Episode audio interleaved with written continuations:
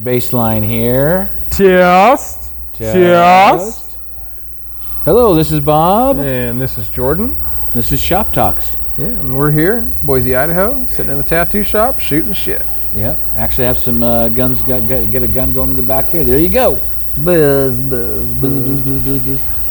The hum is from the microphones because we're using a voice recorder that I actually export to Anchor. So I, I apologize for the external buzz and the hum, but uh, we're working on it. I'm not very good at it, but Yeah. anyway, life happens. So this is going to be part uh, trois. Yeah. Un, deux, I Trois. trois. I'm saying Trois. I'm saying trois, deux, trois. not twat. Not twat, trois. Yeah. That's trois. French for vagina. I mean, three. Um, No, that's twat. yeah. no, yeah. Today, um, I was gonna. I think we kind of got a. I feel like we got a good basis for people for like, you know, if you're struggling financially, you know, dig into these concepts, start here, and Yeah. kind of get yourself on, on on steady ground. Yeah. You know, nothing that we were talking about the last couple of weeks is is earth-shattering stuff that's going to make people tons of money. Right. It's just stuff that's going to allow you to you know, get yourself to a stable financial position and not be constantly worried about money. I think, but I think at the root of all of it, actually, when it comes down to it, is this. It all boils down to everything we end up on is being honest with yourself about how you're managing anything in your life. Yeah, money or otherwise. This yeah. is this this underlying thing we always end up talking about. Yeah, well, it's always applicable. Yeah. Like any uh, the biggest problems that most people have in most areas, financial or otherwise, is that they lie to themselves. They're not honest with themselves about the situation and what the situation requires. Yeah. Exactly. As that's not depend. That's not that's not financial advice. That's just that's just advice. yeah. And uh, you know, that's the that's the big struggle, right? How can you be objective in in your in the way that you view your own life? Yeah. You know, Exactly. challenge. It's a daily challenge. It's a day. You know, so Yep. something every single one of us get a struggle with. But you know, if you know that that's the part of the struggle, then you're one step ahead anyway. Exactly. But um, I think tonight, having uh, talked already about how um, people who are struggling financially can get to at, um, at least a position of financial stability based on the concepts that we were talking about the last couple weeks. Tonight, I think we talk um, uh, a little bit about how somebody who's in, you know, maybe a, a financial position that isn't as dire, but is still what you might call stifled, right? You've got the money to pay the bills. You're not worried that the mortgage isn't going to get paid this month, but you've been paying your mortgage every month and making the house payments and the cell phone payments and the, and the insurance payments and the and the this payment and the that payment and the paying for the kids football league and paying for the daughter's soccer league and paying for the gymnastics lessons and and and after you've covered all of your expenses you you know you're uh, you don't have much if any uh, residual liquid capital, um, which you might like if you Yeah. plan to ever stop working or ever um, try to, you know, be, be, be any more kind of financially well, I mean, independent. you should have a goal that at some level, there's an, if you will, there's an X. Some f- some peop, some groups, financial groups, like I know Primerica. Some of you may have heard of, maybe not, maybe not, but they have this plan in selling uh, insurance, life insurance, that shows when you're young, you have debt. And when you're older, your debt should be paid off. So there's this crossing factor, there's this X factor in that at some point you're actually on the downhill slope of having debt, and that's where you actually have more expendable money. the sooner you can get to that point by using your finances wisely, the sooner you'll have more money to be able to do more things. Like most people who have kids, when their kids move out, they end up with having more money because, well, they're You not less expenses. It's less expenses. Yeah, exactly. I saw my dad actually have more money after all the kids moved out. He had six of them. Oh yeah, So expensive. um, once the kids moved out, he actually seemed to have money. You know, he might not so much anymore because he's retired and you know, um, Social Security doesn't go very far. Yeah, yeah, no. Anyway, Yeah. so and if you aren't retired yet, don't plan on it going at all for you. No. well, I'm 52. I'm planning on retiring in 15 years, but I may have to set that back to, you know, to be, you know, 18 years yeah. to be 70 to retire. yeah. So, because I'm only going to get 75% of my Social Security benefit. Mm-hmm. So, Indeed. So have a good night. So anyway, um, I feel I- like I interrupted you. I'm sorry. No, dude, don't, don't even sweat. so, in a, in, a, in a- in a general sense, though, there's plenty of people who may have a fair understanding of the concepts that we talked about previously, who Yeah. don't aren't they aren't really their situation isn't at all elevated. They're not hearing anything yet that they didn't already know. When we talked about like you know, ba- essentially the basics of budgeting and and uh, you know how to become um, you know a baseline financial adept, and uh, but you know, like I said, maybe there's plenty of people who are there, but they don't quite know how to go from that position to, um, you know, making investments and securing their future. You know, so that's why uh, tonight I wanted to talk a little bit about maybe some of the uh, less common financial products that can be used, and also maybe some of the less popularized uh, approaches just to investment, be it you know in the markets or real estate or hard goods or whatever. Um, first thing that I'll say about investment, which is something that everybody hears, and every every every investment anything always says it up front or sometimes they feel like it's too obvious so they don't say it and it's everyone's heard it a million times and that's just the buy low sell high. But i'll say that again because in watching the markets and in watching how people invest they don't follow that advice. They don't. People are emotional in the way that they spend money like we talked about previously and they're they're significantly emotional usually in the way that they invest and excuse me the problem is that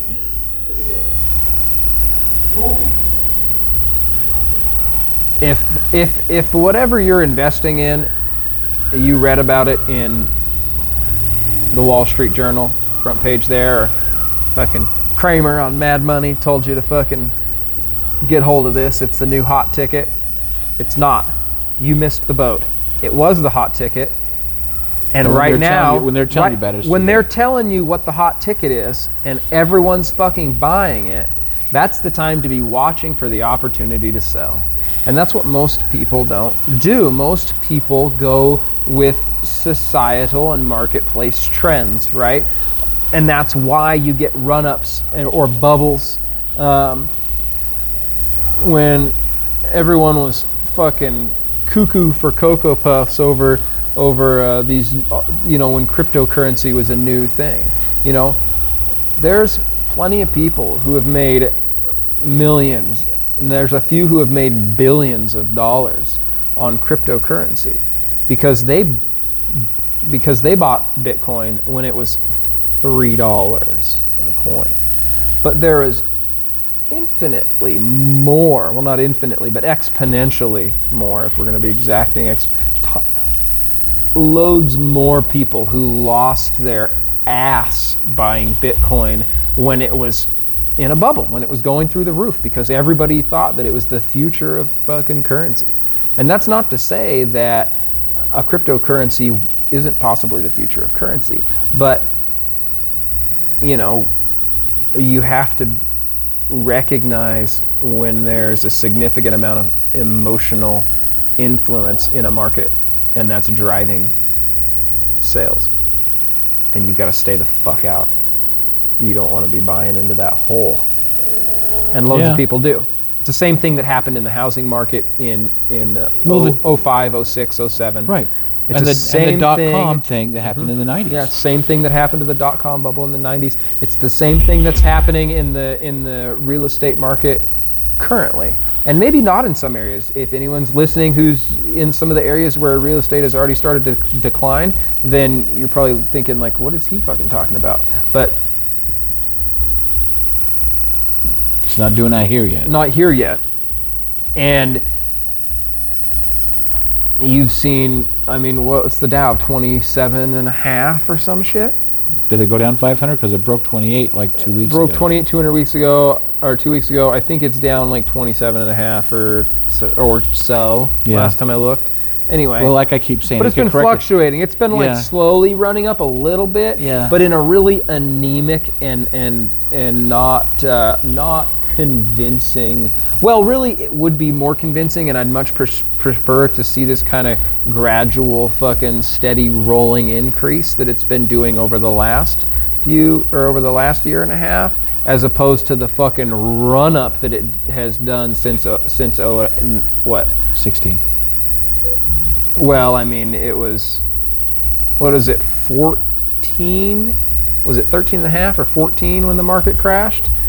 In, in, uh, in 08, end of so. 07, beginning of 08? not remembering I think it was that, I about, apologize. ju- I'm not, and, and I should be more exacting if I was going to talk specifically about this, but I'm just We need a pulling this- Jamie, bro. I'm We've just talked pulling, about dude, this I'm just before. pulling this out off the top of my head. I know that it Johnny, was come here, somewhere Jamie. high, um, you know, somewhere like around like let's just say 13 Sure. and um, since It was historically high it at was the time.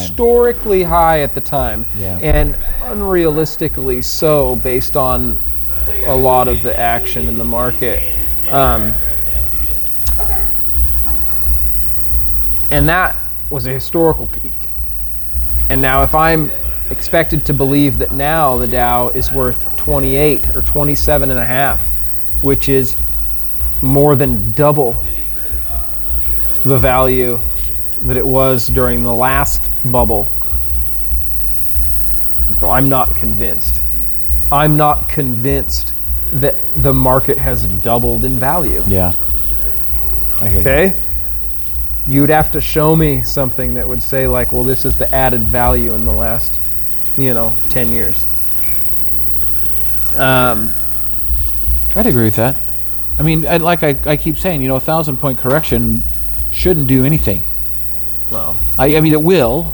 In It my, will I, and in my limited, in my limited brain of this, in my scope of limited knowledge of this, I keep thinking if it corrected a thousand points, it's, it dropped a thousand points, you still make pretty good money on the on the stock market. You still get a damn good return at seventeen the, prob- the, points. the problem is when you when in, when investors see that kind of a drop, especially in like a day or two, Yeah.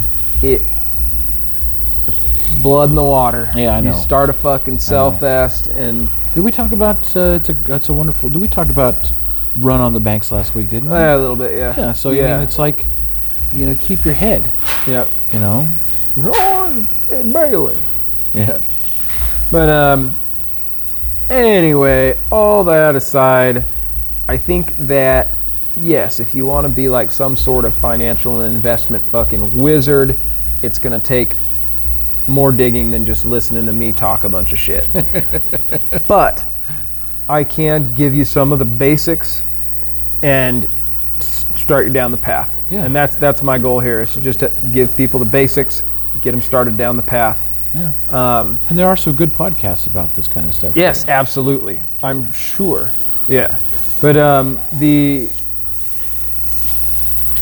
I think one I think one of the um,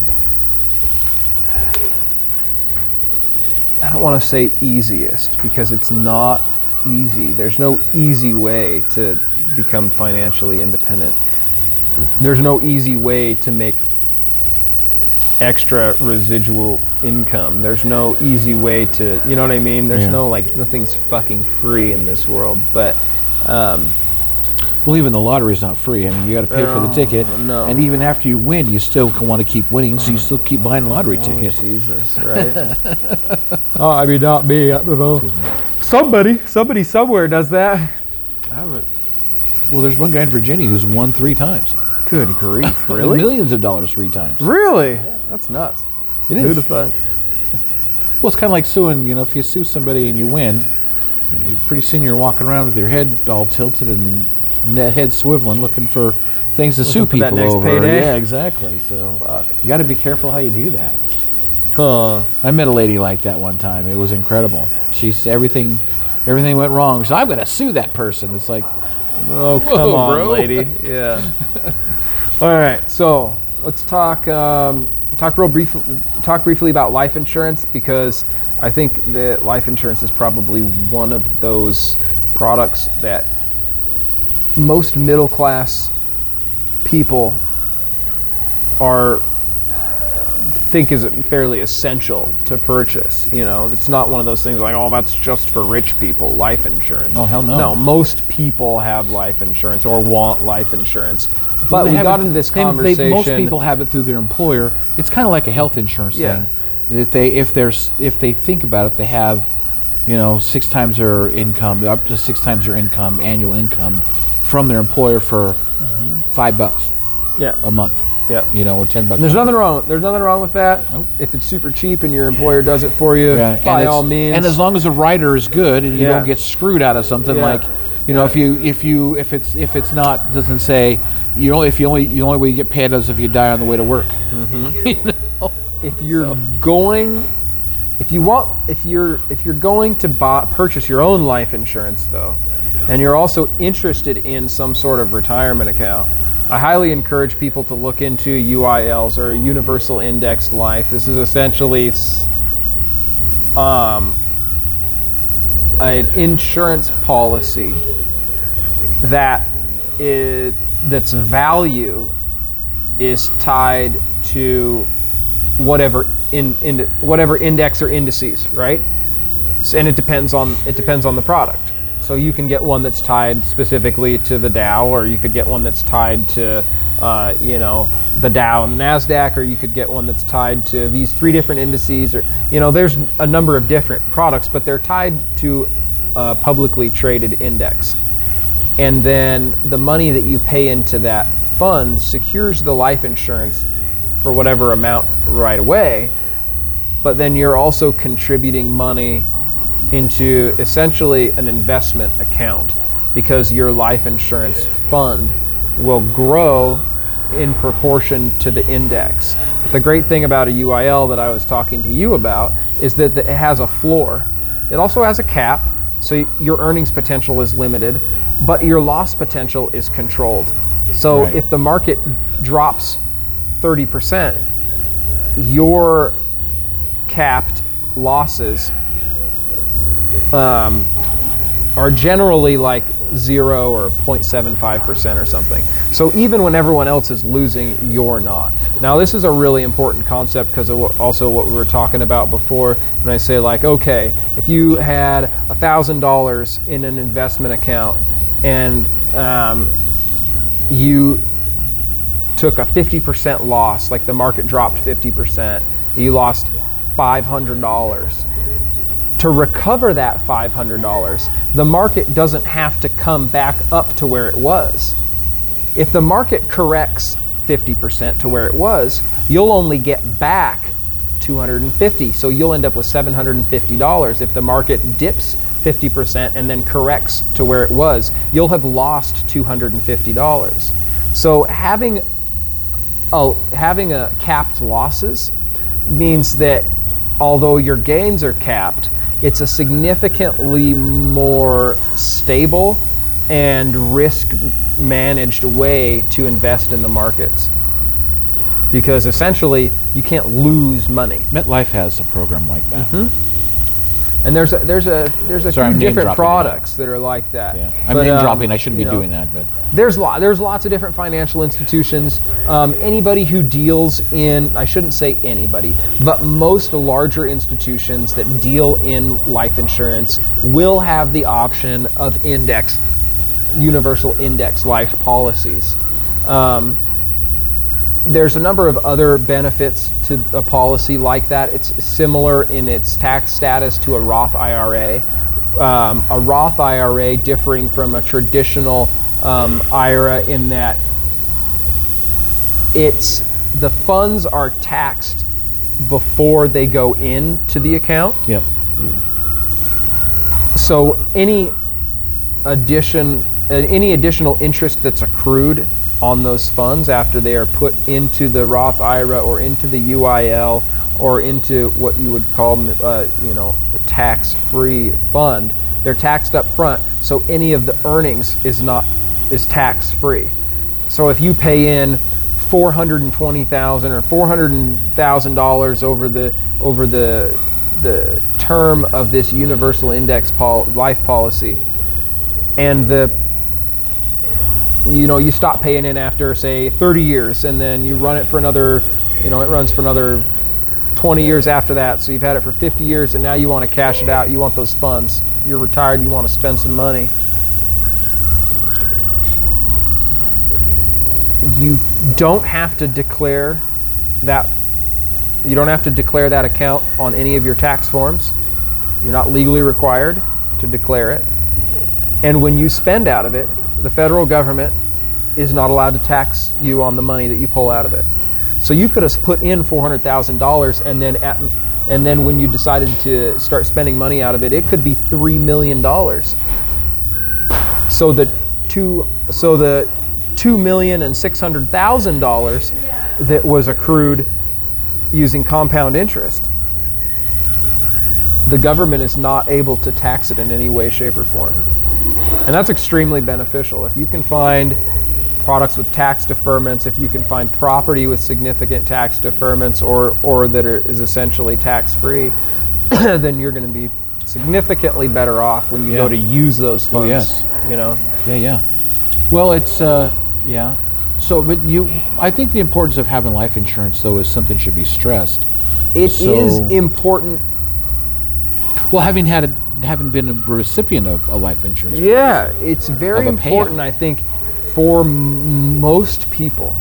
I don't think that everyone needs to have life insurance, but I think that probably 95% of the people listening to this should have life insurance well, I or more. You know, having having a simple term insurance policy is also a, you know people are like what you know some people are like well a term policy it runs out so what happens to all the money you paid in for that policy well what happens to that money is that was the peace of mind you had Yeah, it was security. You were So paying for you were paying yeah. for security. I got my security back. I mean, realistically, I'm still paying for my portion for another seven years, mm-hmm. but I've already gotten all that money back out of the $150,000 I got out of Mary's when Mary passed away.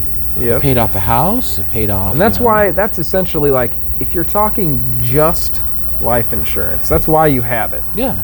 You know, is in case something goes wrong, just like the same reason you have car insurance. liability insurance is cheap as fuck on a car. You know, you can get an old truck, liability insurance might cost 25 bucks a month. Yep. It's purely a just in case thing. Just in case Yeah. you run over some fucking lady. Just in case. Yeah. But- I agree. After you sell that truck and you've had fucking liability insurance, which is more expensive than life insurance, and you've had that for fucking eight years, nobody goes, well, what happened to the premiums I paid into my car insurance? Nothing. Obviously. They went to secure Yeah. the situation should you cause an accident. I, I know it's a, it seems like a ploy for an insurance agent to say this because it was an insurance agent that told me this. But he said the reason why people end up going to court over their auto insurance is because they don't have the proper coverage. They don't have enough coverage. So you pay you pay a little extra, get a bit of higher coverage, and there's no there's no dispute over them giving the money you need. So the insurance can be viewed two ways, and both it could be viewed a many number of a million ways probably, but the two I will talk about two. Um, and they're both equally useful and they're both equally valid. Um, you can view insurance as a, a prudent form of reassurance, essentially, a prudent form of, of security that you pay a small dividend for. Or you can view it as legalized fraud because it's also that. um, i- it's it's extremely fraudulent to forcibly require somebody to carry an insurance policy. Although we do that on the regular. Technically unconstitutional. It is. And but the reason we do that is because most people are not financially successful enough to deal with the possible ramifications of their actions. And that's what it boils down to is that in this day and age, it's highly likely that you have the potential to create significantly more financial damage than you have the ability to cover. And that's what ins- that's what that's the that's the rub behind insurance. Now, essentially what what you would like societally is to say you're going to drive a car? All right well you have to understand that you are personally responsible for any damage that you do with the car. Should you cause damage with the car you need to have the money in reserve to be able to pay for any foreseeable damage. Oh you mean you don't have $240,000 in a separate bank account, an account, yeah. specifically for accidents, accident coverage. Okay, well then you need to buy an insurance policy. And this is the same thing with with life insurance. It's to say that you make a lot of money and you have a lot of bills. If you die tomorrow and the money stops coming in, how is your widowed wife and your crying babies gonna pay those fucking bills? That's what that that's what that boils down to. Now, Yep. If you have and like I had done for a long time so that I did not have to have life insurance, I s- structured my investments and the way that I made money and my debt in a way that if I died tomorrow, my wife wouldn't have to work. It wouldn't be a problem that I didn't have insurance. And I didn't have car payments. I didn't have a house payment. I didn't I, I had I should say I had two mortgages. Those mortgages were less than 50% of the I think they were probably around 20% of the income being generated from rental properties. So if I had dropped dead right then, N- Nakoa could have, if she wanted to, stayed at home and mourned me for the next three months. Uh, or just gone around, you know, fucking uh, doing whatever. I mean, she probably couldn't have lived lavishly, but she. My point is, she wouldn't have had to work. All the bills would have been paid, and she would have had money to fuck around. It's not because I had life insurance, but I chose to structure my investments and the things that I was doing financially so that I could operate without it. Yeah. You can do that, it's totally doable. And I think that's the other thing that people that people miss is like, okay, is this required and is there a better way to do this particular thing? And for me, until I started to, until I looked into this UIL and went, you know what, I'd like to have some sort of retirement account anyway. Sure, why not do this? That way, there's some additional life insurance that comes with it.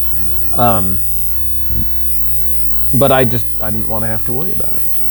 I didn't want to have to worry about it. I didn't want her to have to worry about it. And I wanted to be, rather than spending the money on life insurance premiums, I would rather spend the money on a mortgage So let's see. and then that mortgage pays me because my life insurance premiums don't pay me for security. Right. But when I buy a mortgage and I rent that house, that provides me with security and it pays me. And I'd much rather have something that does both. Yeah. You know. So the first time we met was at a concert. Mm-hmm. Then I came out to Icon Tattoo where you were working, and you gave me an M and a W on each arm, or an R, a W and an M on each arm, whichever you want to call it.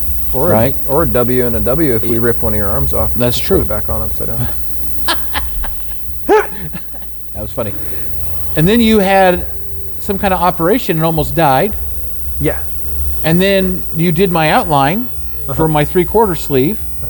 And then you were sick and ended up in the hospital. Uh-huh.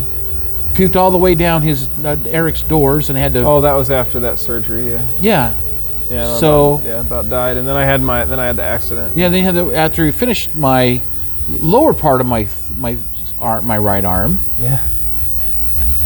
Yep. So you've had more opportunity to die than anybody I I've had a lot. I've had a lot of like, oh, I'm gonna die. I've had a lot of times where. You Yeah, know, I, at, at first, I, at that last time, I was like, "You're not doing any more fucking tattoos for me, bro. You almost die every time you touch me." right? totally.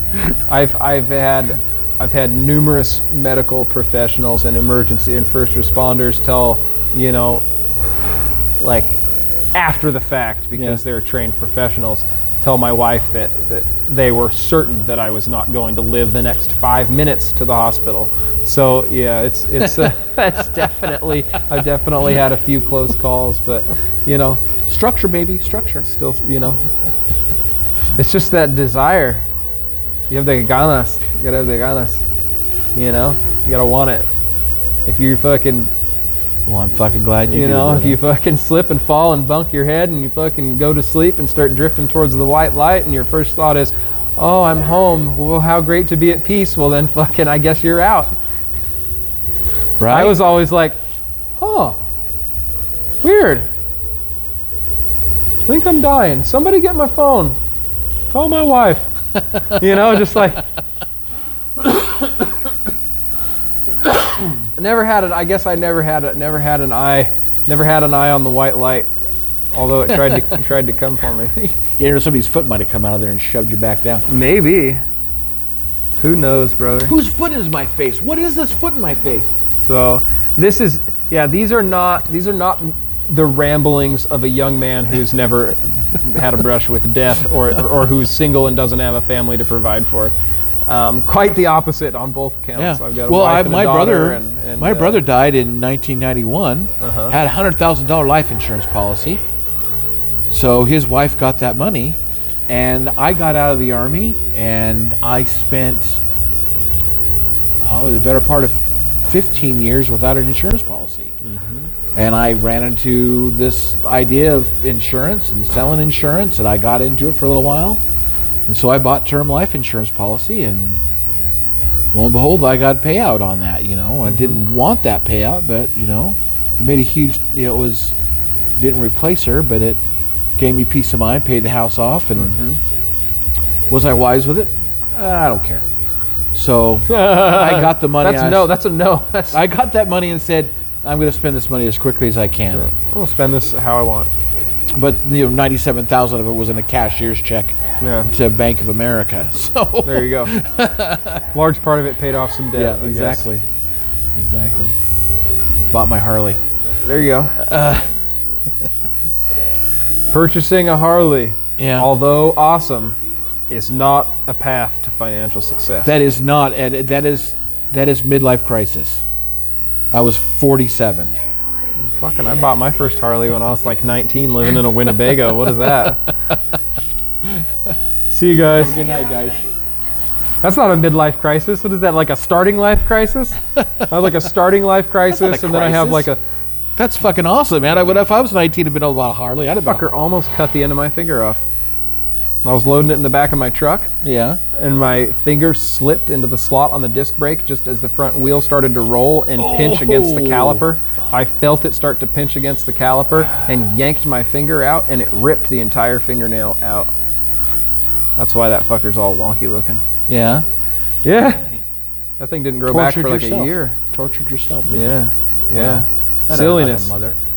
Anyway, purchasing a Harley, not a path to financial security. No. However, they're awesome. And should you find yourself financially stable and want to purchase a Harley, I say Go ahead, sir. Go ahead. Yes. I'm not sitting here like talking t I because a lot of I think a lot of the way that like when I talk about the financial things, like it seems like I, I would require that people live in austerity to, to, to secure their, their financial position, right? Like, oh, you have to fucking just eat potatoes and lentils for the next five years while you while you build your empire, you know, but you never enjoy. It's not the case. I know I talk a lot like that, but um, I'm just talking about being practical because when I go and I buy a Harley, I don't want to I don't want to have to feel like, well, you know, yeah, I think I can kind of sort of swing this. I want it to be like, you know. oh yeah, I don't give a fuck about that. Like I just bought that thing because it was a sweet deal. It's badass, and I don't. I didn't need that money anyway. Yeah. You know, that's the that's the kind of position you want to be in when you buy a toy. Because that's Yeah. how you want to feel about it. You don't want to be all pent up. You want to enjoy that shit. You want to fucking Yeah. have fun with it. You want to be you want to be unburdened in the way that you enjoy that thing. And to do that, you have to be purchasing it from a place of like financial security. Like, yeah, I don't need this money, but I like this thing. If Yeah. you can't do that, if you can't say that, don't buy it. Yeah. Get to a place where you can go, "Yeah, I don't need this money, but this thing sounds really cool. That's the time. Yeah. You know, that's that's when it's okay. But if you're looking at it going, well, you know, that's a really good deal and I've really wanted one of these for a long time, but you know, I got this bill coming up and I don't know about this thing. I got, you know, I'm- and taxes are going to be due here soon and if that's what you're saying, stop. You're not ready for whatever the purchase is.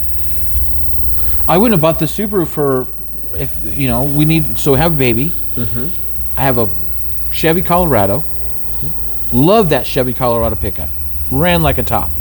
Was waiting for the tranny to quit on it. It's 145, 152,000 miles on it, but that's what Chevys do at 150,000 miles. Their transmissions quit. but so, but that baby seat did not fit in the crew cab. Oh. It did would not fit in there. There was no way.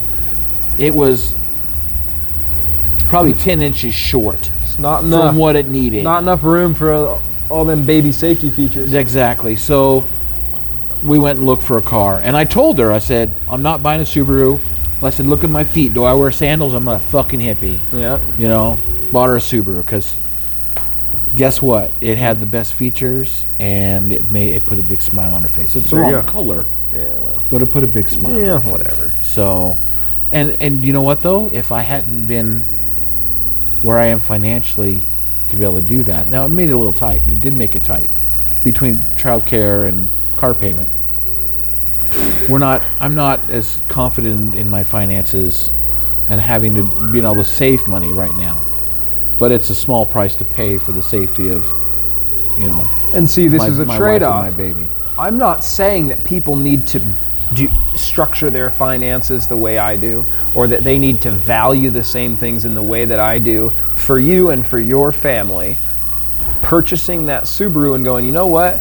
It's going to make things a little bit tight. It's going to make it so that we're not paying off this debt as quickly as we could or saving uh, money like we'd like to. But it's more important to me that my wife has the vehicle that she wants and that she has a vehicle that the, the That car seat nice. fits in well and that um, that no, I'm talking about you with your situation and your wife. The uh, and that they you know that my daughter is in a really safe vehicle, Right. And um, you know, and that's excellent. Like good for you.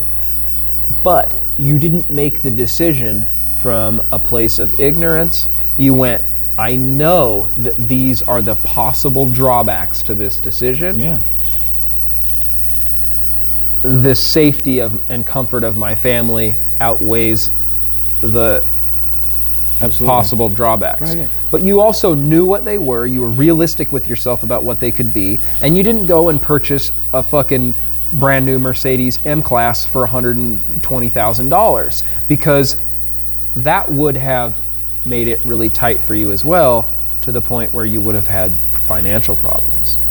And that's the difference. That's all I'm talking about. I'm not saying like you have to have the same values I do, but Yeah. like you've got to be able to go, what is this going to do? How is this going to shift And is is is it is the juice worth the squeeze? Yeah. You know. So maybe you said it was, and it's great. maybe what we should say is go back to say again that money isn't necessarily it's i mean there's all this talk i heard it again uh, that money is evil money's the root of evil no money is not evil money's an ina- inanimate object Yeah, money is just. a. it's a tool the bank is actually a hardware store where you keep your money okay and maybe that's a I- that's maybe that might be not be an exact example or analogy but if you actually think about and i'm not trying if you don't like banks whatever um, i work for a financial institution and i don't know how much i like them either but um, but they're they're necess- they're a necessity because they help you with your finances help you store your money help you pay your bills provide you with credit cards and debit cards and uh, online banking to be able to get access to your funds so if you really think about it, it really goes back to the word tool. Okay? Your money is a tool. How do you manage those tools to make sure that everything that needs to be maintained in your life is actually met and kept neat? You know, it's like you drive your nice car. Some people want to wash their car every week and get the vacuum out and vacuum out the car. Mm-hmm. How are you doing that with your checkbook? Are you maintaining your checking? Are you knowing exactly what you have? Look you're not a jedi i've said this before. Don't bank by the force. Right. use the proper tools to make sure your money is where it's supposed to be and how it's managed there's alerts there's emails from every institution provides those kind of things to you so the bank that holds my money for the car payment um, my balance is low right now. I'm supposed to maintain a certain level. I get three texts a day in all capital letters telling me that my balance is below Hey, this what balance it's supposed just to be. needs to be here. And it's not, yeah. and I haven't been able to make it out because I work I work bankers hours. But anyway, um, so there are plenty of, of ways to manage these things, and I think that's what it really boils down to to be able to get where you're talking, part ou, du, toi. Mm-hmm. That's exactly what we're talking about. Is for you to get to toi, you need to master ou and du. yeah. So Got to do one and two first. You got to get that stable, and you've got to get to a place where you're comfortable making basic run-of-the-mill financial assessments about your basic run-of-the-mill financial decisions. It's not, you know, rocket science stuff, and I would never advise that somebody go into, you know, um, any kind of like significant investment or um, purchase or legal obligation without the advice of a you know a well-versed attorney. I'm just talking about like the basics of should I sign this car loan? Do I need a 2019 Subaru or can I further my financial goals and keep my family safe and happy with a 2010 Subaru? yeah, Right? These are valid questions that people need to because Yeah. I don't give a fuck who you are. Like, if you can afford it and it's no skin off your nose, get a fucking 2020 yeah, right? But if you're looking at the payment and you're going, don't make things kind of tight, and really it'd be smarter if I did this. Well, swallow your pride and buy a car that's a few years old. right. Save 20 fucking grand and do something smart with it. Well, think about it. I mean, look at the tools we have today to buy cars. Oh, yeah. You know, you got the Carfax thing. You know, you Oh, can dude. go to any, go just go to car, download Carfax on your computer, even on your PC or your Mac at home, your desktop, You on wanna- your phone. You want to know? You want to know about a car? Take the fucking VIN, punch it into Google. Absolutely. Go, that's you don't even have to Carfax. It'll probably it'll pull up the Carfax along with the report from uh, Yep. 20 different other How websites. Any accidents? Any accidents it's been in, you can go and look at all the pictures of the accidents, see what happened, see the mileage, see if anything. All you gotta do is put the VIN number in the search bar. Buying a car is so much better today than it ever was. Oh, so much easier. The, my, my point is, though, like, do not let your pride or your vanity which are a, an arm or a branch of the emotion, and how I've been talking about how people spend money from a place of emotion, and that's usually a mistake. Pride and vanity, when it comes to material possessions and purchases, are the biggest fucking trick for people. Somehow, some way, they feel like it actually is a good value to buy that brand new 2020 truck that Yeah. has 71 miles on it instead of buying the 2013 truck that has the same engine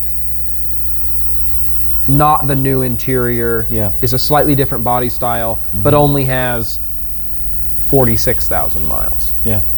and is you know a CPO from Chevy or whatever you know like is it really that much different? No. What's different about it it's not the newest and consequently to your mind it's not the best Yeah. right but like if the newest equals the best well then fuck me I mean, I've got a lot of stuff that I've chosen over new stuff that's not the best, I guess. But uh, the- uh, more importantly, if your payment on the new truck's going to be fucking 746 bucks a month, and your payment on the truck that's seven years old is going to be 370 bucks a month, well, what are you even thinking about? Yeah. unless that money does not matter to you. Yeah. If you make enough money where an extra four, or five hundred dollars a month doesn't make a difference, that's the time to buy that truck. Right? I mean, that's, I'm not telling people they shouldn't enjoy something nice or just go get what you want. Right? I'm just saying that the what I want and how valid that is is directly proportional to your actual financial position, not your perceived financial position. Yeah. You know? So, by all means, if you can afford it, and I mean afford it in a way like I don't give a fuck about $500, afford it, go ahead. Yeah. Get the nice one. Treat yourself, fool. You know? But uh, but if you want to get to that point, and most people do, most people, if you said, "Hey, wouldn't it be nice if you didn't give a shit about five hundred dollars?" if you were just like five hundred bucks, fuck it, I don't care. Here you go, go buy yourself something nice, kid. Most people be like, "Yeah, sure, that sounds great. That'd be cool." If you want to get to that position, you don't do it by buying brand new vehicles every month when you can, or every three years when you can just afford it. Simply because you can afford something does not make it a good Yeah, financial decision. A lot of times, Car dealer don't care about what you can exactly, the car dealer doesn't give a fuck about that. All they want to do is get the most bang for the buck and get your ass in a seat. If they're a really good car dealer or a good car salesman, they do care about that because they want repeat Well, business. that's why that's the guy who I buy cars so from. Like, say his name. It's not but- all. It's not all car dealers. I've definitely talked to some that are like, you know, what's your budget? Where you at? We want to get you in something that's right for where you are. But even doing that, I find that most people always buy at the top or just outside of their budget. They do it with homes, they do it with cars, they do it with the most expensive things in their life. And that's how people initially end up saddling themselves with debt. Credit cards, like store credit cards, you know, Les Schwab, Bon Marché, fucking Penney's, all that kind of shit. Yeah. They give you a card, whatever. Financial institutions, student debt, all of these things are, this is how people get, I don't, I don't want to say fooled, because they mostly fool themselves. Yes, But, I agree with that. But but but it's not. They're not fully conscious. They're not really truly making a fully conscious decision. Or I don't. I don't believe it doesn't seem that way to me. You know, when I think about it. Um, Well, it's it, there's a there's a point where you live in the now, and there's a point where you look beyond the now. Mm-hmm. And when it comes to finances, living in the now is not necessarily the wisest decision. You just have to know whether or not you can. You have to Yeah. be realistic with yourself. Yeah. You know, I want to live in the now all the time with everything, right? But and and the more realistic you are with yourself about where you're at, the more you can do that because you know almost automatically what is and isn't going to work well Yeah, financially. exactly. Right? Like I went and bought that panhead in it's winter. It's going into winter. I don't need that. I just I wanted a panhead. I wanted that bike. I've wanted it for years. It was a good deal, and I don't give a fuck about that money. I just wanted the bike. The money didn't. I didn't Yeah, but you didn't spend that much. like fifty-seven hundred bucks or something. it was like, it was a real good deal Right. for that bike. I was so excited to get it, but my point is, I wanted that fucking bike ten years ago. Yeah. Why Okay. shouldn't you? Uh, there's loads of reasons. There's loads of reasons that I shouldn't and I didn't. But that's my point. I bought the bike now because I don't give a fuck about that money and I wanted that bike. But I've wanted that bike for 10 fucking years at least. And it was a conscious choice to not purchase it every single time I saw one until I got to this position. Right. And that's the difference. I knew it's not that I didn't want the bike. I wanted the bike. I just there was a million smarter ways to spend that money. Yeah.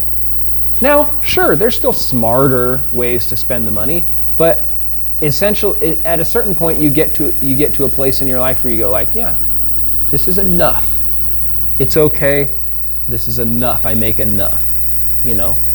And whatever that is for you, I can't say. I don't know what your comfort level is or you know, I don't know what Bob's particular comfort level is, right? Right. I don't know, and I know what mine is, more or less. But that changes. That can fluctuate, right? It can change depending on who you're married to. It can change. It, has. It can change depending on on light on your life experience. Yeah. You know, you may have some transformative life experience and and go from you know thinking that you need a you know 5,000 square foot home and you know three cars and two trucks to realizing that you're much happier living in a tiny home on a 20 acre parcel in the forest. Yeah. You know what I mean? So Yeah. it ch- it can change. Yeah. And I'm not advocating that somebody follow my comfort level. All I'm saying is that you need to know where yours is at so that you can start kind of building a game plan. How do I get what where's my where do I think mine is at? Well, let's try And and, then- get there and, and see how I like it. be honest. You know, and be honest with that. You know, when you get somewhere with be honest with yourself. If you go from if you go from driving, you know, if you go from uh, from driving a, a you know a nice Chrysler 300, you know, maybe 30, 40 grand, to driving, um, you know, a brand new Mercedes E-Class, you know, maybe 90, a 100,000 dollars. Be honest with yourself. Is it worth an extra? Is the experience of driving that vehicle over the other one worth sixty thousand dollars to you? Well, you know, one. I can't say if it is or it isn't. That's my Right. point. Like I don't know. But don't fool yourself. right. Don't think that the fact that like you showed up at some fucking meeting and everyone told you how bitchin' your car was adds value to your life because it doesn't. You know? No. It doesn't fucking matter. Nope. And like if that's the type of thing that you're feeding on is like the approval and the excitement of other people in your material possessions, then then we, you got a lot more work to do. Don't listen to what I'm saying. Take a bunch of steps back and and Well, there's a there's if you go to your go to Google or Bing or wherever you go and type in what's my net worth. Okay? You can find an application or a website that will show you. You put in here's what I make an hour. Here's how many hours a week I work. Here's how many, you know, here's my yearly income. Here's what my debt is. And be be actually Be overshoot on your utility bills, on your phone bill, Yeah. your cell phone bill, all those things. Because you got to take into factor. Maybe your phone dies. You got to add fifty bucks to your bill because you need a liberal new phone. estimates of give liberal, yes. estimates of fucking Thank you. of Thank you. debts and and conservative Right. estimates of earnings. Right, and, then you'll you'll, see what your value is. You'll see what your net worth is. You'll see what you'll actually see what's going on. What you're going to see is what's called your debt to income. Yeah, DTI, You want your your DTI, DTI debt to income. If you want a loan or a credit card, if that debt to income's too high, you're not going to get a loan or you're about not over going to get a credit card. in general like if you're over anywhere from 42 to 46 Yes. percent 30, 35 to 42 is going to Really? be perfect. Yes, that's what we. That's what. Uh, that's what most institutions. that's what they like to see people maintain because i got i went and god this last one they ran my dti up to about 49.7 percent Yeah, but you saw, uh, but also you also have to look at how what that income. You also have to have good in. You also have good investments. So I mean, there Uh-huh. Yeah. is good debt. Like a mortgage is considered a good debt. yeah So if you have multiple mortgages, but you have the income to back up that kind of thing, yeah then that that might make the difference right there. But you also have to realize that liquid assets also add to your value. Oh, yeah. So and house and house could be considered a liquid. You can sell it. It's it. liquid value. So i did you yeah. I just- exactly. I mean that's what I did too. I sold my house too. So i'm liquidating the third one next week nice. Stakes on you next Friday, right? that's right I'm just kidding. shit man We're going to salad. We're going. We're going to meet for salad at uh, the pizza place up the road. that money's Saturday. fucking Friday. spent Yeah, I bet. we can go roll around in the dirt i'm buying with it though Cool. Look, Bob, it's dirt. and we can just roll around in it. okay. There's some trees too, but it's mostly dirt. Okay. Maybe we'll do what Johnny did and go up with uh, uh, with Ga- Not, Gary. not as fun as a panhead. Way more expensive. dirt. How much land you buying? Oh, Just say a lot. shit. Just a, say a lot. A, bunch. Okay. A bunch. Yeah, a lot. Enough to hunt on? yes, but we won't be hunting on it. Okay. This land purchase is not for that. Oh, I did. Although the ne- my next land purchase will be also like, decide- will probably be area where we can hunt on. cool. This is for commercial um, interests. I have a I have a family member who I don't know if he still does or not, but he bought land in Arizona between Phoenix and Las Vegas. There is no major highway between Phoenix, Arizona, and Las Vegas. So there's only one major in thoroughfare from that part of the country, and that's from LA. Uh huh. And Mr. Reid, who is no longer in office, blocked the development of that property. He bought land in Arizona, waiting for that highway. And maybe I'm wrong now. Maybe it's going through now, but because I'm Waiting for that highway to go for that through, highway to go waiting for the per- and all that, the land that all that land will be you know commercialized and strip malls and and that's what he's waiting for. That's so. I hope that works out for him. Shit, I hope it does too. Yep. He uh, he worked here in town for HP, and then he went on to work for Norton, and then he retired. So he's been retired for the last few years. So he actually comes and teaches at BSU every once in a while. Hoping I, I can hope I can reach out and get him to come by and see us uh, here. That was Mary's sister and her brother-in-law. Oh, cool. So my sister-in-law and my brother-in-law. So Okay. anyway, I don't think they've seen my right my left arm yet. the Dark Lord. Oh. Shit, Bob. I think. Um, And these ones have been flying by, man. These have been oh flying. yeah. So, but I mean, I think we beat around the bush with this a little bit today. But um, what do we cover? Like UILs. The other thing I wanted to talk about too was. Um,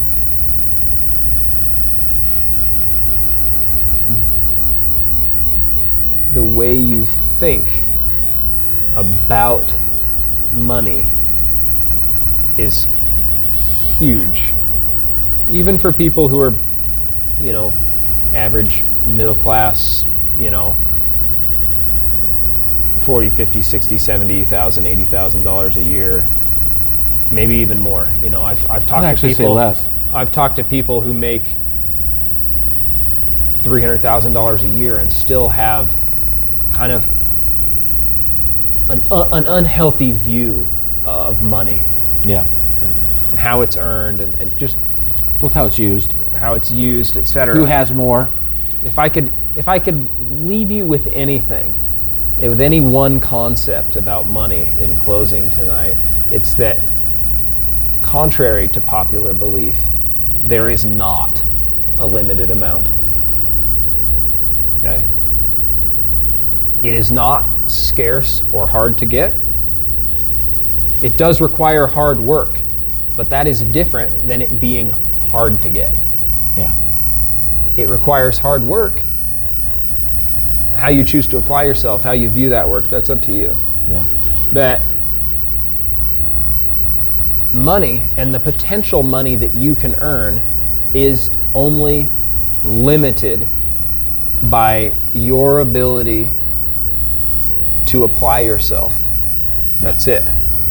That's what it's limited. It's not limited by some preconceived notion of your position in the world. It's not limited by how much money your parents had. It's not limited, but it is limited by how much money you think you can earn, how much money you think you deserve, what kind of life you think you're going to have if you believe ah this is what i got this is what i'm going to do i this i got it kind of lined out for me and i'm not going to do any better than that because my parents didn't but i'm doing a little better than them and it's all good. That's exactly what you'll do.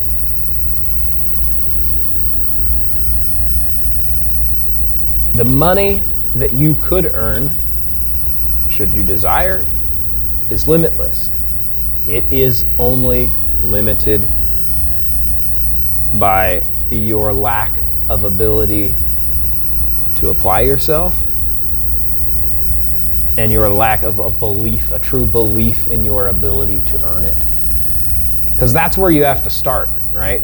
Like, if I want to go from abject poverty to owning a two bedroom apartment, I have to believe that I have the ability to own a two bedroom apartment. Yeah. At some point, that has to become real in my mind before I'm able to do it. Yeah. And that's true of anything. If you want to be a fucking billionaire, it has to become a realistic possibility in your own mind before it will happen. It has to be an unfunny realistic. It has to be an unfunny. It can be funny. Well, it can I've said lots of funny things. Well, I, yeah, but I, what, what I mean is you have to be like, you have, you have to think it and then not think afterwards. Yeah, right. Exactly. You can't have that You have to be. at You got to be really honest. Where I'm not talking about fucking around with yourself. Yeah. You can't be like, I'm going to be a billionaire someday. yeah, right. You got to be like, oh no, I know that people have gone from no money, minimum wage jobs to. Not. Don't want to hold up being extremely wealthy as some sort of like. Answer to everything. answer or goal. But since this is what we're talking about, that's the goal, right? right. Um, money's not going to bring you fucking happiness, but it can sure buy you a little bit of time and freedom. And if you know how to use your time Sure and can freedom, buy you some toys to make you have fun. oh shit. Anyway, that's where So- it starts. That's the most important part about all of this. Right. If you don't have your head in the right spot, you ain't going nowhere with it. Yep. Well, I mean, I would actually, ex- I would actually drop that number from seventy to eighty thousand to thirty thousand. If you make less than thirty thousand dollars a year, and you want to spend your time worrying about what everybody else is making, and selling yourself short on your ability and your opportunities, then you'll always make what you make or less people employers hire people at minimum wage because people think that that's all they can do Well, if people If- think that's all they're worth. exactly That's the thing. And if you go into that job and you don't have the job skills to, to demand more, and you, you also don't have the, the attitude or the tenacity to, to get into a discussion with your possible employer about what more could look like, Yeah. then you definitely won't get it. well and if you're not doing the job that actually forces them to think about giving you more mm-hmm. they're going to just replace you with somebody else who's going to do the same job you're doing, which is meeting the bare minimums. Yeah. So we've you've talked about this shit. before. But exactly. if you're going to your job just meeting the bare minimums, then fuck you. yeah. Do something else, or or like you're done. Like Yeah. that's the point. Go down to the welfare if, office. If, if you, That's a little harsh. Sorry. I don't fucking, you know, like maybe it's the wrong job for you. Yeah. But even if it is the wrong job for you, I still Okay. wholeheartedly believe that you've got to learn how to do Here the job is- well and then go, it's not right for me. I was able to put that shit aside and I crushed it, but that's not what I want to spend Here's what I've doing. always said about working at Walmart, okay? People are like, well, you know, they don't pay very well, they don't give you full time benefits, they don't do this. Yeah, but they, what they do is they give you a job. And if you've never had a job before or you've had Mm-hmm. Way few better jobs, than no job. it's better than no job, but it also is a it is also a line item on a on a resume. Oh, sure. And it is it is an ability to show that you worked hard and that you up. stayed. I showed up to work every day. Every day, I did time. my I did my job. I did my I excelled at my job. Here's the promotions I received in Mm-hmm. my job. Though that resume, you take that to someplace else, and they call that guy, and that guy says, "That motherfucker's tough. That guy, that motherfucker's a beast. I, I, I don't want to let him go, but I don't have any more funds to give him. He's capped." And that's the thing. You can, a lot of times in, in a lot of corporations, you'll get into that position where it's like you're capped at your earnings and there's no position for you to move up to. But at a good company, when you find yourself in that position and you start looking elsewhere, they're Other going, companies want you. they're gonna, because other companies will want you. Yep. Because there will be opportunities for growth at other And companies. don't think this isn't true. No, Because you have is. to do the work to make yourself valuable. Absolutely. Quit be, quit rolling. You know, Mark Twain said it best. You know, never argue with a pig, because you just you just both get muddy and the pig loves it. Yeah. Okay. I'm not here to argue with anybody or to call anybody a pig. Okay. But what I'm saying is that you can argue with yourself, and what you're doing is you're perpetuating yourself, and that pig inside you loves that mud. Yep. Don't be that person. Don't so be so complacent in your life that you don't think that you're I I'm in a hole, you know. Talked about this before uh, in the dumb and dumber thing. We're in a hole. We just got to dig our way out. That's a dumb and dumber statement. Find the, the find the firm wall and start digging divots on the side of the wall and climb your ass out. Climb your ass out. If you're going to dig, dig into the wall. Pull yourself up. The way that works is when you show like, and this is the thing because it's a good thing that you said that about like working at Walmart. I've always, because I've had plenty of, plenty of different jobs. Everything from, you know, working the grill and and scrubbing the floors at Wendy's, and to you know to welding and doing iron work to you know mowing lawns and picking up garbage and uh, all sorts of crap different jobs right um, when you show up, when you get, you go, oh, I don't, I don't want to get a job. I don't want that job. That job sucks. That's your first mistake. Take the first job you're, you're offered and, and, and, and have a good attitude about it. And you show up and you crush that motherfucker every day. Because, one, most people don't show up and crush the job they hate. And let's be realistic, most people hate working at the call center. Most people hate working at fucking Well, Walmart. I'm a little hypocritical in all I'm saying right now because I'm kind of pissed at my employer, but at the same time, on the back of my mind, I'm working hard to do the best I can. Sure. But this is what, in general, I'm saying most people will show up to most entry level positions and give what they consider to be an adequate performance. That's it. I'm just advocating that whatever job you have, no matter how much you think it sucks, you show up and you absolutely fucking crush it every day. Yeah. In short order, these things will happen if you do that. If you show up to your job that you think sucks, that you didn't want to take to begin with because you felt like it was so beneath you, but if you show up and from day one, every day, you fucking crush it, in short, short order, you'll find that the job doesn't suck as much as you thought it did. You enjoy it more than you thought you would. And then shortly after those two things, which I honestly think are the most important two things for a job, that you enjoy it more than you thought you would. That it's that it's actually enjoyable, that you can pass the time and feel good about it. Because you will be encouraged by the fact that you're doing it so well. I don't care if initially right now you feel like oh it's beneath me. Well, Yeah. obviously it's not because if if it was beneath you, you'd have a better job. Yeah. Yeah. Well, right? so like that's the this is the that's the most bare bones truth you can get about Yeah. it. You think that job's beneath you? If it was beneath you, you'd have a better one.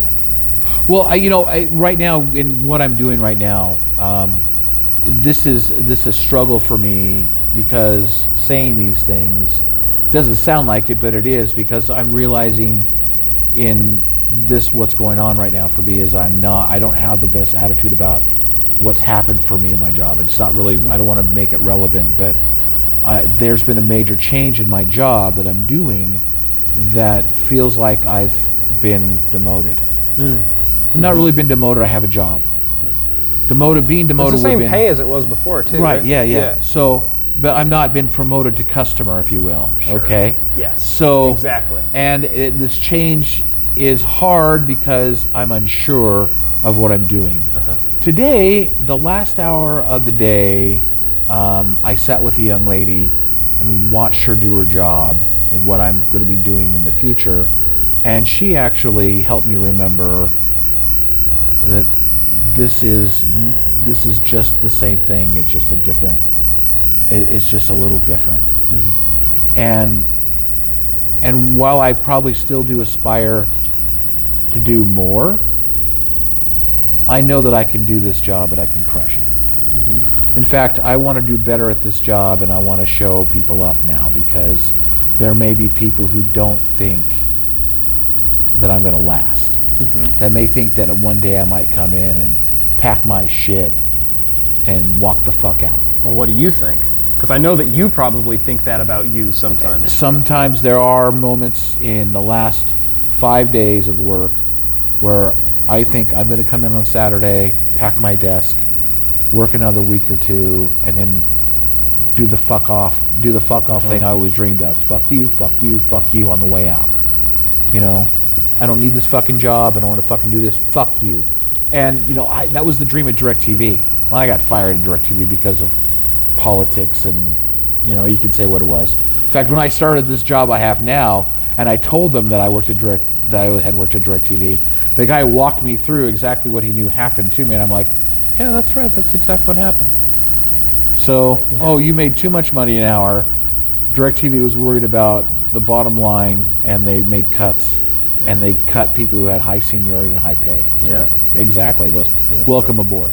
Yeah. You know what I'm saying? So I got this job because he understood that. The recruiter did. So anyway, but I, I, but I've, I've actually, I try and go in every morning with the commitment that, in fact, I was writing my journal this morning how much, how angry I was about this. But then at the same time, I wrote, I don't want to be this angry. I don't want to feel this way. I don't want to look at other people and say, I'm better than you because I've done this longer. I want to just look at you and say, man, I hope you do your job well because I want to do the same. I want to do just do my job well. Mm-hmm. And you know, then through the day, you know, you just have to fight that anger of you know, you know, and that's that's the uphill battle. Yeah. But ultimately, what really the truth is is that I want to do this. Mm-hmm. I want to have a YouTube channel, but I'm going to have a job to pay the bills until I can have people value me as a podcaster and a YouTuber, so I can pay my bills. Absolutely. And I hope that I can reach my goal of reaching people to say, God damn it, kindness is free. Fucking do it. Be nice, you know, and say it in a way that says, hey, in the snarky way that make you laugh, and do that little, you know, guy in the corner at the barber shop from Coming to America, wherever he goes, aha! so anyway, that's just that's what I, I that's my hope. I really hope that you know that I that you and I can build something here, and and maybe that branches off into something else for me, and we maintain this and have fun and you know make people laugh. Whatever you need it to do, if you're willing to do all the work and all the facets of it, that's what it'll do. Yeah. But understanding that you haven't done that yet Well, is I what makes it frustrating. I'm right? trying to Like, of find the balance. Of course, that's what you want, right? I want that for you, well, I appreciate right? that. But I don't want you my haven't done that work yet. Right, I haven't. You haven't I- done I- that work yet. You haven't so done it yet. I'm looking for that balance because I'm more worried about with a newborn baby, and my wife. I love. I. I don't I tell you what. I didn't think I'd ever after Mary died. I, and and I know she listens to this, and I'm not saying this just because I know she listens to this. I tell. I try and tell her this this way every day. I didn't think I'd ever love anybody as much as I loved Mary. And I love Autumn more than I loved Mary and I loved Mary a fucking lot. Um, and I'm embarrassed to say I don't visit Mary, her little niche where her ashes are, as much as I should. Maybe like once or twice a year. But I don't carry Mary. Mary isn't a niche with her ashes. Mary's with me every day. Autumn is with me physically every day, and she's giving me a daughter. So, um, just trying to find that balance so that she doesn't feel like she's alone and doing everything on her own, and that I can still create these things for us as well. You Uh-huh. know, and still work forty hours a fucking week. Yeah, you know. of course. so that's, but that's what I want. You know. That's It's it. called the laws of attraction.